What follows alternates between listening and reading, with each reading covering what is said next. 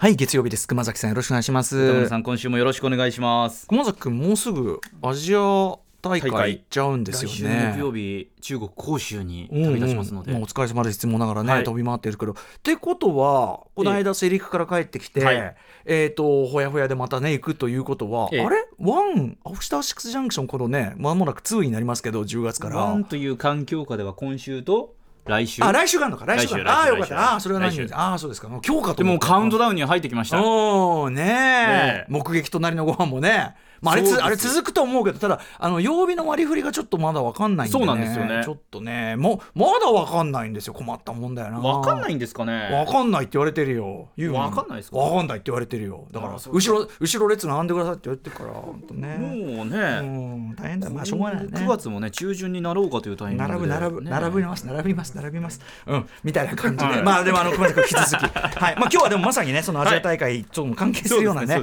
はい。あのはい。特集が8時台に控えておりますんで私あの大阪から帰ってまいりましていやお疲昨日ね土日大阪だったんですね。土曜はライブそして日曜はえー上映トークショー。その合間にですねまあ映画行ったりとかえーカレー食ったりとか本屋行ったりとかいろんなことしてきましたんでそんな話してよろしいでしょうか。行ってみましょう。アフターシックスジャンクション After Six Junction. えー本日9月11日月曜日時刻はもう6時2分です。ラジオドッキの方もラジコドッキの方もこんばんは。TBS ラジオキーステーションにお送りしているカルチャーキュレーションプログラムアフターシックスジャンクション通称アトロク。パーソナリティは私ラップグループライムスターの歌丸です。そして月曜パートナー TBS アナウンサー熊崎和人です、まあ、浮かれた話してる間にもねモロッコ大地震がちょっと私は胸を痛めておりますが同じ深刻としても、はい。あのーはい。ちょっとね何らかのできる支援みたいなのがまあでも大変ですね。建物そのものがねやっぱりなかなか耐震的になってないとこもあったみたいだけど、はい。あのーちょっとまあ救出みたいなねあれも急がれるあたりでございますが。はい。えーまあ私もまた例によってまあお金で何か支援できるようなことがあれば何かみたいなことをねやっておりますが、えーそんな中ですね土曜日曜と大阪行ってきたんですよ。はい。えーまず土曜からの話しますね。土曜はですね、えっと毎年やっている例えば僕が踊ったらという音楽フェスがありまして大阪服部緑地野外音楽堂どういう場所かと言いますと公園の中にね、まあ、日比谷の野音みたいに、えー野外音楽堂あるんですけども、えー特徴としましてはですねこう我々ステージに登っているところから向かい側のね、えーなんていうこの円形のこうすり鉢状のねこうステージなんですね、お客さんがこうすり鉢のとかこう見下ろす感じなんです。上の方にこう事務所というかなこう音を出すこうね PA とかがあります、はい。そのその台のあたりの向こうの方にこうなんていうかなコントロールセンターみたいなのがありまして、そこにこう電光のねこう掲示板とか入ってまして、これで音量調整ね、えーまあ騒音のね多分苦情なんかもあるんですかね、えー一定の音量が出ないようにねこうインジケーターが出るわけですね、うんうんうん。えー黄色緑黄色赤があるわけです。で赤赤らやばいえー赤が、えっと何秒続くと警告が出るんです。で警告が何秒続くと音止まるっていう、えーそういうね。ではい。それでいいんですよ。そのそういう音のシステムがあるのは結構ですけども、あのそれがステージの目の前にある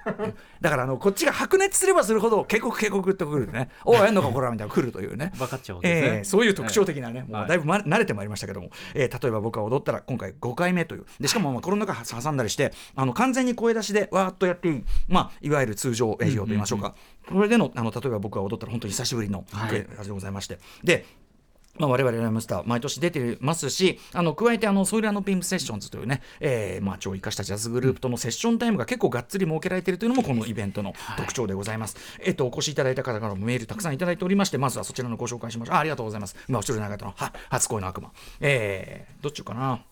えっ、とね、お米さんです、えー歌丸さん、笠戸さん、こんばんは。は。おととい、大阪の服部緑地公園野外音楽堂で行われたイベント、例えば僕は踊ったら見に行きましたと、えー我々がナイムスターヒップホップ生誕50周年ふさわしいセットリストと、えー師匠のキレッキレの MC、AKA 説明がさえ渡り、えー大いにぶち上がらせていただきました。えーまさかここで披露されるとは思っていなかったオープン・ザ・ウィンドウ、あの我々のライブのラストに、あの要するにあ最後にこうセッションタイムがあって、はいまあ、大盛り上がりみたいな、そこで担保できるんで、僕らのライブはちょっと普段とは違う終わり方で、あの初めて自分たちのツアー以外でオープン・ザ・ウィンドウというアルバムタイトル曲、非常にシリアスな曲なんですけど、えーやってみたというのがあったんですね。オープン・ザ・ウィンドウ。とても熱い気持ちになり込み上げてくるものがありましたと。ありがとうございます。えーさらには昨年引き続きソイルとのセッションタイム。絶対に最高なのは分かっておりましたが、やっぱり1曲目の爆発的からドカンと爆発されましたし、ソイルが元ネタをアレンジしてのザ・チョイス・イズ・ユアーズもめちゃくちゃ最高でしたし、最後は初恋の悪魔の高難度バースもバッチリ決まり、このイベントなどでの贅沢でレアなライブを見れて本当に良かったですということをいただいています。ありがとうございます。そうなんですよね。あの、ねここやっぱ会場がそのあのインジケーターで音の傾向が出るだけじゃなくて、あの後ろもぐるっとそらぐるっと取り囲むような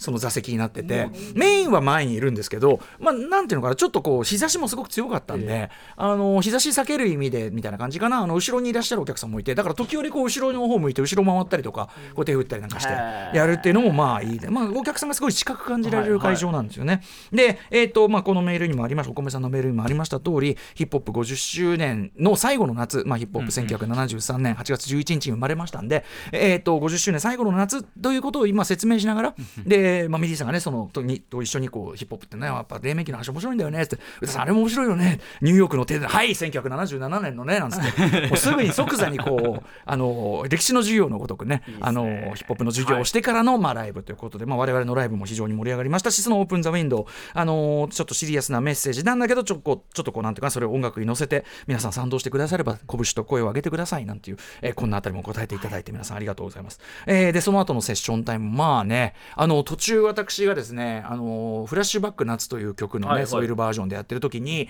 あのーまあ演奏がこう気持ちよくすごい気持ちよくやっぱこうジャジーな感じで盛り上がっててあんまり気持ちいいんであの自分の3番を入るのを忘れて聞き入っていてで慌てて「あーっつってこうやって入るというそういうくだりもあったりしました。ありがとうございます。ありがとうございます。ありがとうございます。あのーすごく感慨深いのはだから「初恋の悪魔」というこの今後ろで流れてるねえっ、と曲は1年前のその、はい。例えば僕が踊ったらで初めて人前で披露したのが生演奏だったんです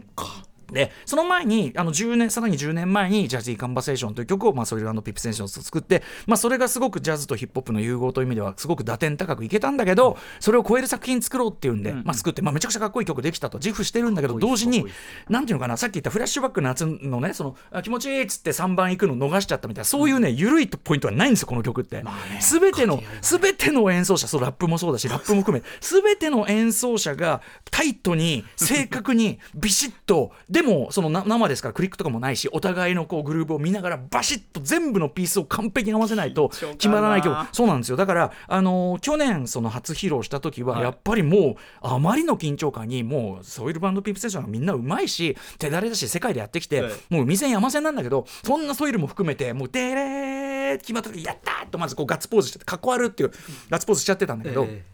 あのすごい感慨深いのはあ初恋の悪魔やっぱ何度も何度も爆発踏んできて、はいはい。こんな難しい曲もちょっと余裕持ってできるようになったねみたいな。はい。あのそんな感じがあった感じでございます。はい。なんか今回は割とこうなんていうのかなジャジーなスイングするあのアレンジが多いような展開でもあってですね非常にまた今年は今年で非常にいいマジックが起きたんじゃないでしょうかという例えば僕が踊ったら。でですねちょっと順を追っていきますよ、えー翌日ねその、えー、と九条のシネヌーボーというところで、はい。えー森田義満さんの作品の上映のようなものという長編デビュー作。でその後に三沢和子さん奥さんであるプロデューサー三沢和子さんとのトークショー。でその後は80年の時「特命禁止です」というねこの上映があるということであのーまあ私私だけ泊まりだったんですね。他のメンバーは帰って。そうかもう皆さんもう土曜日で。そうなんですよそうなんですよ。ですね。会場そのね服部緑地公園その会場を後にするときに、まあ、一緒に飯食うとかだったら言ってたんだけど、まあ、ちょっとその帰りのあの新幹線のね、あれの駅の混み具合とかもあるからっつって、まあ、ちょっとよくわかんないからっつってあじゃあじゃあまあ解散でいいっつって。でってことはと思って、はい。ってことは俺一人で泊まるわけで、はい。飲んだくれててもしょうがないから、はい。これ映画いけんなと思って。あうん。そこから。そこから即座にこう時間を調べ始めまして、でこういう時にやっぱりちょっと遅くまでやってるのは T ジョイグループであろうと、ね、東京であればバルトナイン、はい。えー大阪であればブルックセブン、ねえーであろうかということで、梅田ブルックセブンこうやって調べた、えーそしたらですね、まあ、大体見れるのがホーンテッドマンションか、はい。禁じられた遊びかシティハンターだったんですよ。なるほど。でどうしようかなっていう時にやっぱりねこの後交通情報でもお出ましいただきますが先週火曜日、熱いシティハンタープレゼンをしてくださいました楠葉恵美さん、はい。楠葉恵美さんのあの熱いプレゼンを受けてシティハンターエンジェルダスト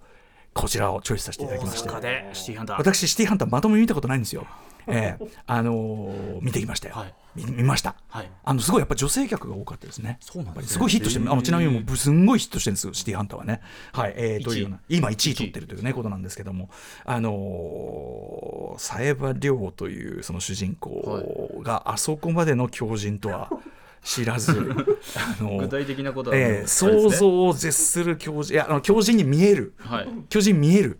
あの主に性的な 主に性的なアクションにおいてあの俺僕が思った以上に巨人に見える剣っていうのに非常にエキサイトいたしまして。あの思った以上にこう、まあ、もっこりもっこりみたいなこと言ってるんですね。はいはい。まあ、でセリフ上でこうもっこりがなんとかみたいなこと言う、まあ、それはまあまあいいとして。あの後ろの音楽でもこうやってドンツコドンドンもっこりもっこりみたいなのが後ろで音楽でももっこりもっこりみたいなのが何度も流れるんですね。まあ、端的に言ってびっくりした。もうファンの皆さんからしたらねあのそうそうそう。それがおなじみだから別にそれであのだからといって何かってことはい、でね側ってやってで香織さんがドーンっつって、こうトンカチで叩くでかいトンカチで叩くみたいな、こういうのがもうね金槌で叩くみたいなのがお約束になってるんで、はい。これは結構なことです。私その門外観だったものであの突然お邪魔したいそのなんていうかな あの家の知らない家の知らない家のパーティー見たら思った以上なパーティーで まあまあまあまあ。ぎょっとしたという。その家庭ならではのね、えー流儀みたいなのがあるかもしれませんから。です。ねえ。ーでもよかったですよ見れといて。もうなかなか大阪でなかなかこれシティーハンター夜見て一人でテクニカル。ライブでお疲れの後帰ってよかった。いやいいいい経験でございましたこれね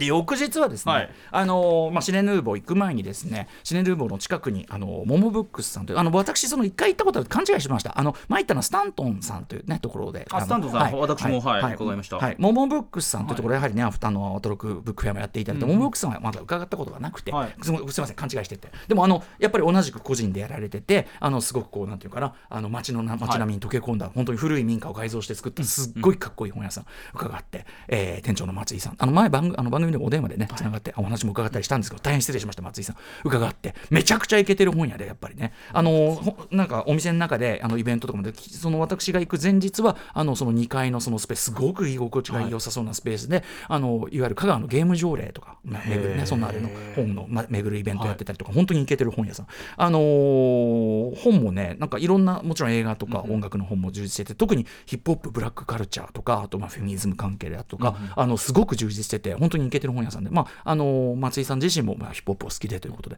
でしかもあのお店にあのライムスタープロデュースとかマミディプロデュースの例のミスタードランクのプロドリンク、はいビールあのデイタイム版あの缶のやつ置いてくださって販売してくださっててそうなんですでもうそれを一杯やりながら、は一杯やりながらこういろいろ あの管巻いてしまったという。ああ。いやいいですね。そうなんそれもよかった。でそこからシ,、えーシネヌーボーまで徒歩徒歩で行きまして、はい。やっぱ知らない街を徒歩で行く。いいですねこれね。ちょっと迷子になり徒歩で行き、えーでシネヌーボーに行きちょっとシネヌーボーに荷物を置かせていただいて、はい。そのままそのままシネヌーボー反対方向に、まあ、ずっとふあの歩みを進めますとですね、えー今度はですねあのすごいなんだっけな。えっとスリランカ料理のお店がありましてこれもねあの神戸のペップさんといういつもお世話になってるペップさんからお勧めいただいた、えっとロッダグループというところのねあのめちゃくちゃ有名な、はい、あのスリランカ料理のお店があってそのスリランカカレーをいただき。はい、で、えーそこからの、えーあれですよねトークショーということで、えーのようなものを見てですねトークショーやったわけです。こののようなもののトークショーもうさらにですねあのライブの方に輪をかけてたくさんたくさんメールをいただいておりましてちょっとあの全部を読む時間がなくて申し訳ないんですが代表的なところをご紹介させていただきます、えーラジオネームなにわの新囚人さんです歌村さん土日大阪お疲れ様でした。ありがとうございます。えー例えば僕は踊ったらの情報を得ていたものの仕事の都合で参加が難しく12月のライブまでお預けかと思っていたところこちらライムスターのライブね、えー先週木曜の放送でのようなものトークショー付きの情報がと帰宅するなり妻に懇願しチケットゲット、えーその時点で残席さんなんとか間に合いました、えー私の、えー秋あ秋の雰囲気を感じつつも暑い中会場を待っていたら歌村さんがふわっと来場。あまりにも自然に来られたのでやっぱり これはあのふわっとふわっとだからスリランカカレー食って、はい、登場したわけですね、はいはい。えーテンパリ。あお疲れ様ですとお声掛けするのが精一杯でしたと、えーそして何年ぶりかののようなものトークショーを楽しんだ後、えー妻が一言あんなん言われたら次のも見たくなるやんということであの僕はその後この後のときめき演出は森田義満さんの最高傑作にして、えー配信もしていないし今後、えー、とソフトも、えー、と現状流通しているもの以外は手に入りづらくなる可能性大なので、あのーそれは非常に有意識状態なんですがぜひこの機会に見ていってくださいね、なんつってね。あのきっと1984年の作品ですけど今見た方が皆さんあのバシッと理解できるんじゃないでしょうかなんてことを振ってですね。あのー散々振ってなんですね。そしたらもうまんまと奥さん、えー見たくなると、えー閉めたと思ったその瞬間鳴り響く雷鳴と豪雨、えー天も悪い味方したと思いました。これねちょうどねそのあののようなもの終わってで僕あのそのえっとロビーで、あのサインしますよとかね、ええその言ってこう皆さんにサインしてて、えー次の回始まるまでっつって、やってたところでもう本当にねあのちょっと半地下なんですけど、シネヌーボーさんってあの上で誰かなんかドラム缶でもすっ転がしたかなってぐらいのゴングラーンみたいな音をしてへ何？っつったらもう雷なんですよ。あそんな感じみんな言ってたけどあんな近くでどんぐらいわっしゃんって聞いたことない。本当に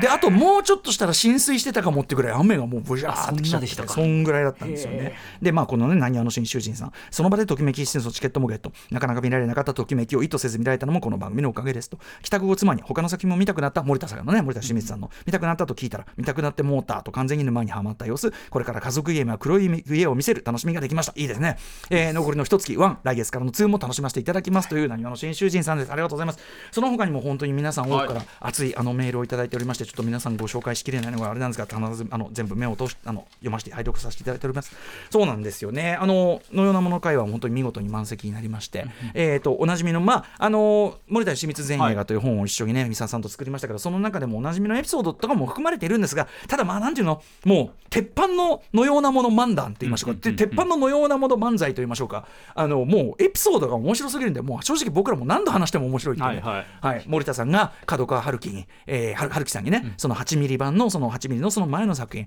えーライブイン茅ヶ崎というのを見せたらまあ面白いは面白いけどやっぱり素人だなと。35で持ってこい。35で持ってこい、35ミリでとそのむちゃくちゃなこと言ってるわけですよ。普通は8ミリ映画撮ったらその後は16ミリフィルムを撮ってなんかやるとか、あるいはそのどこぞの女子か女子まあこっちが正当ですよね。助監督でキャリアを積んで監督になるのを待つとか。っていうのがまあ当たり前だった時代に、えー、まあ産後で持ってこい。で森田さんもその帰ってきて三沢さんにやってやろうじゃないのみたいなことを言ってて、で、えー自力でまあそのいろいろあって3000制作費3000万をまあぶっちゃけ借金結果的にすることになりそれを背負ってでも背負ってはいるけども、えーまあ、全くそのなんていうか悲壮感がにじみじんもない全く新しいタイプの青春映画えーのようなものができると。でもその、えー秋吉久美子さんとか尾藤美沙さんとかをキャスティングするにあたりやっぱりこついこの間まで8ミリしか撮ったことない素人だと舐められちゃいけないということで、青山に今の子供の城の、うはい。えー裏側の、えーおしゃれなマンションをに事務所をまず無理やり開き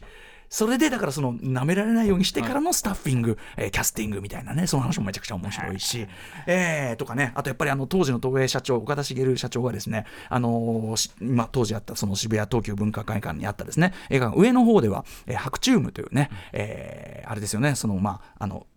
ハードコアポルノというか東映がやった、まあ、本本番ポルノって言われてましたけどそれがまあ大ヒットしてたわけですよ。でおヒットしてるじゃないかって岡田茂さん来て。で下の下のその映画館でのようなものがやっぱりまあその単単館ですけどもその単館っていうか小さい劇場ですけどヒットしてたと、それ見てで森田さんにね「お前やるよないかヒットおめえよかったやないかやっぱりポルノは強い」って。まあ要はあの秋吉久美子さんがソープ場役やってるんでポルノだと思ったんですよね。やっぱりポルノは強いって岡田茂さん名言。そしてのようなものの初日にはあの渥美清さんが一人でどこから情報をキャッチしたのか見に来られてたというこのかっこよすぎるエピソードとか。まあ何度話しても面白いねのようなもの小話の数々を挟みつつ、みたいな感じで、はい、あのー皆さん楽しんで、大阪の皆さん楽しんでいただければ幸いですし、まあ、また、また1年後、あのーシネヌーボーでやりましょうなんてことも言ってますので、また新たなラインナップでいきたいと思いますし、はい、あのーまあ、先ほどもありましたけど、ツアーでまた大阪も伺いますんでね、大阪の皆さん、その際はよろしくお願いします。モモブックスさん、めちゃくちゃイケてました。スタントンさんも良かったけど、モモブックスさんも良かった。なんか、あのーいろんな本屋さん回らせていただくたびに、なんか、なんていうかな、そのアトロック的拠点ができていくようで、私は嬉しいですね。うん、本当に。俺だってもう次からシネヌーボー行くときは、もう俺、モモブックスさんに荷物置かさせてもらおうって。勝手に拠点として勝手に思ってるもん、本当にね。はい、松井さんもありがとうございましたということでございます。ということで、えー皆さん大変お世話になりました。大阪ツアーでございました。この後、えーくすばさんとね、どんなトーンで話をするのか、こちらも楽しみでございます。そういうことで、本日のメニュー紹介いってみましょう。はい6時半からのカルチャートークは映画ライターの寺澤ホークさん登場です。食欲の秋に向けて見ていただきたいおすすめのグルメ配信グルメ番組2023を紹介していただきます、はい、あの1年ぶりのね寺澤ホークさん渾身の企画大人気企画でございます。そして7時からは日替わりでライブや DJ プレイをお送りする音楽コーナーライブダイレクト今夜のゲストはこの方です先週6日水曜日なんと11年ぶりとなる13枚目のオリジナルフルアルバム「インフィニティ」をリリースされましたシンガーソングライターボニー・ピンクさん、えーということで前回ね「エレジー」という曲をリリースされたタイミングでしたけど、そのエレジーも含むニューアルバム「ふざけて」の2回目のご登場です。そして7時半過ぎからは番組内番組ベンチャー企業キュレーションプログラムブースト。メインパーソナリティはウーム株式会社会長の鎌田和樹さんです7時45分頃からは新概念提唱型投稿コーナー月曜日目撃隣のご飯をお送りしています。衝撃の食の光景見たなどありましたら送っていただきたいということで我々を縛る食の固定観念からもっと自由になろうという企画になっています。8時台の特集コーナービヨンドザカルチャーはこちら。アジア大会パリ五輪でも注目。の新種目ダンスで戦うブレイキン競技ってどんなんだ特集？はいということで今月末もうですね私も中国行くんですけどもアジア大会というのが始まりましてでその中の一つの目玉の種目として来年のパリオリンピック新種目に採用することされることが決まっています。ブレイキンがアジア大会でも行われるということでこのブレイキンというのはまず、はい。まあ、ブレイキングとかね b ボーイングとか、昔はボヨヨンなんて言われてたこともあるらしいですけどももともとは今から50年前1973年8月11日に生まれたと言われているヒップホップカルチャーの、まあ、そこで確定されたというかな、えー、4大要素、えー、ラップ DJ グラフィティそして大事なのが b ボーイングすなわちブレイキングまあ皆さんブレイクダンスという言葉でね、うんうん、あの広く知られてきましたけど、はい、日本では、まあ、ブレイキングですブレイキングです、えー、DJ がかける音楽のブレイクこうビートの部分に合わせて即興でアクロバティックなダンスを披露しダンスでバトルするという、えー、まあヒップホップの精神を最も体現しているのが、まあ、だから b ボーイっていうねあのヒップホップ好きな人のことを b ボーイ b ガーって言ってますけど、ね、あれはもともとはそのブレイクする人ブレイクダンス、うん、ブレイキング、ね、あのということなんですよね。ブレイカーたちだったわけですね、はい、えー、ということで、はい、でまあ近年ではやっぱ競技化していって、ね、そうなんですよね、ついにはオリンピックになった大会とかがもう開かれていてこの競技化されたブレイキン競技の歴史とか、まあ、基礎そもそもブレイキンどういうものなのかとかそしてスポーツかスポーツ競技になっていった中での見どころなど基本から学んでいきたいという特集になっております。はい、えー、解説してくださるゲストは日本ダンススポーツ連盟ブレイクダンス部部長でオリンピック日本代表の専任コーチングディレクターでもあるブレイクダンサーの勝ワンさんこと、えー、石川克之さんです。はい私熊崎実はそのアジア大会ブレイキンで実況も担当させていただくということ今日だからこれいい機会っていうかね、はい、ポイントあの実況の解説ポイントをぜひちょっとね勝ワンさんにね。そうですね。もう序盤のその歴史とかそういうカルチャーの部分も学んでさらにはその実況のポイントなども伺っていけたらいいとい。うことで、はい、さらに今日豪華です。現役のブレイクダンサー B ガールのかなみさんにもスタジオでダンスを実際に披露していただいて勝ワンさんにじゃあこのダンスどういうふうに実況していけばいいのかっていうところも教えていただきたいと思っております、うん、実際やっぱりこう音楽に乗せたその競技でもあるからどうやってそういう面を生かしながらあとはやっぱりそのストリートカルチャーとしての側面っていうのをちゃんと分かった上でやるのかとか大きな違いになると思うので、まさに。はい。ごめんなさいさんぜひちょっとねこれをちょっと糧にというか勉強させていただきたいと思います。さて番組では皆様からの感想や質問などをお待ちしています。アドレス歌丸アットマーク TBS.CO.JP 歌丸アットマーク TBS.CO.JP 読まれた方全員に番組ステッカーを差し上げます。SNS も稼働中。そして Apple、Amazon、Spotify などの各種ポッドキャストサービスで過去の放送も配信しています。はい。YouTube のアトロック公式チャンネルでは、えーと、映画表の、えーと、なんだあの音声がね、はい、あのいち早く上がってたりしますんで、えーと、先週の狼の家も早速上がっているはずでございます。あと公式書き起こしもあったりするんでそちらもご参照ください。それではアフターシックスジャンクション行ってみよう。アフターシックスジャンクションえー、と先ほどのね、あの交通情報、楠葉恵美さんのね、えー、シティハンター、劇場版7回、エンジェルダストを見てきた、ハンター業とおっしゃってましたけども、えー、それに関して、こんなメールもいただいてます、オイリーさんです。えー、先週はシティハンター特集で楠葉恵美さんの爆発ぶりに腹を抱えて笑っていたのですが、えー、楠葉さんの努力の成果、9月8日から10日の週末興行成績において、シティハンター、エンジェルダストが見事1位になっております。ねえ。ー、草場さんも草場のおかげで喜んでいるのではないでしょうか、生きてるけどってね、そりゃそうだ、えー、ちなみに先週の全米興行では、イコライザー3が1位になっていることもあり、えー、日米で殺し屋が支持を受けているということでしょうかと。えー、このままではモンスターバースで、えー、サイバリョウ VS ロバート・マッコール VS だけど戦わない方式とかも作られるでしょうかということでございます。そうなんですよね。あの本当にでもね劇場もその楠葉さんと本当に志を同じすると言いましょうか、はい、やっぱり女性のあのガチ勢と言いましょうか、ね、熱狂的な、ね、方が多いんですね、うん、本当にそう。まあ、女性に限らないかな、あのー、男女問わずですけど、ね、でもなんか女性が目立つ感じではありましたね、はい、であの劇場でなんていうのかな。その大ヒット祈願なのかな。あの御礼なのかな、はい、あの色紙っていうかなそのイラスト描いた色紙みたいなのを配ってらっしゃったりとか、はいはい、あの劇場全体で盛り上げてる雰囲気もありましてねいやでもやっぱりその私あの完全なる弱者シティハンター弱者としてはねやっぱあのサイバリョウのなんていうかあのびっくりしましたね。幸せからずっとおっしゃってますよね。After Six Junction.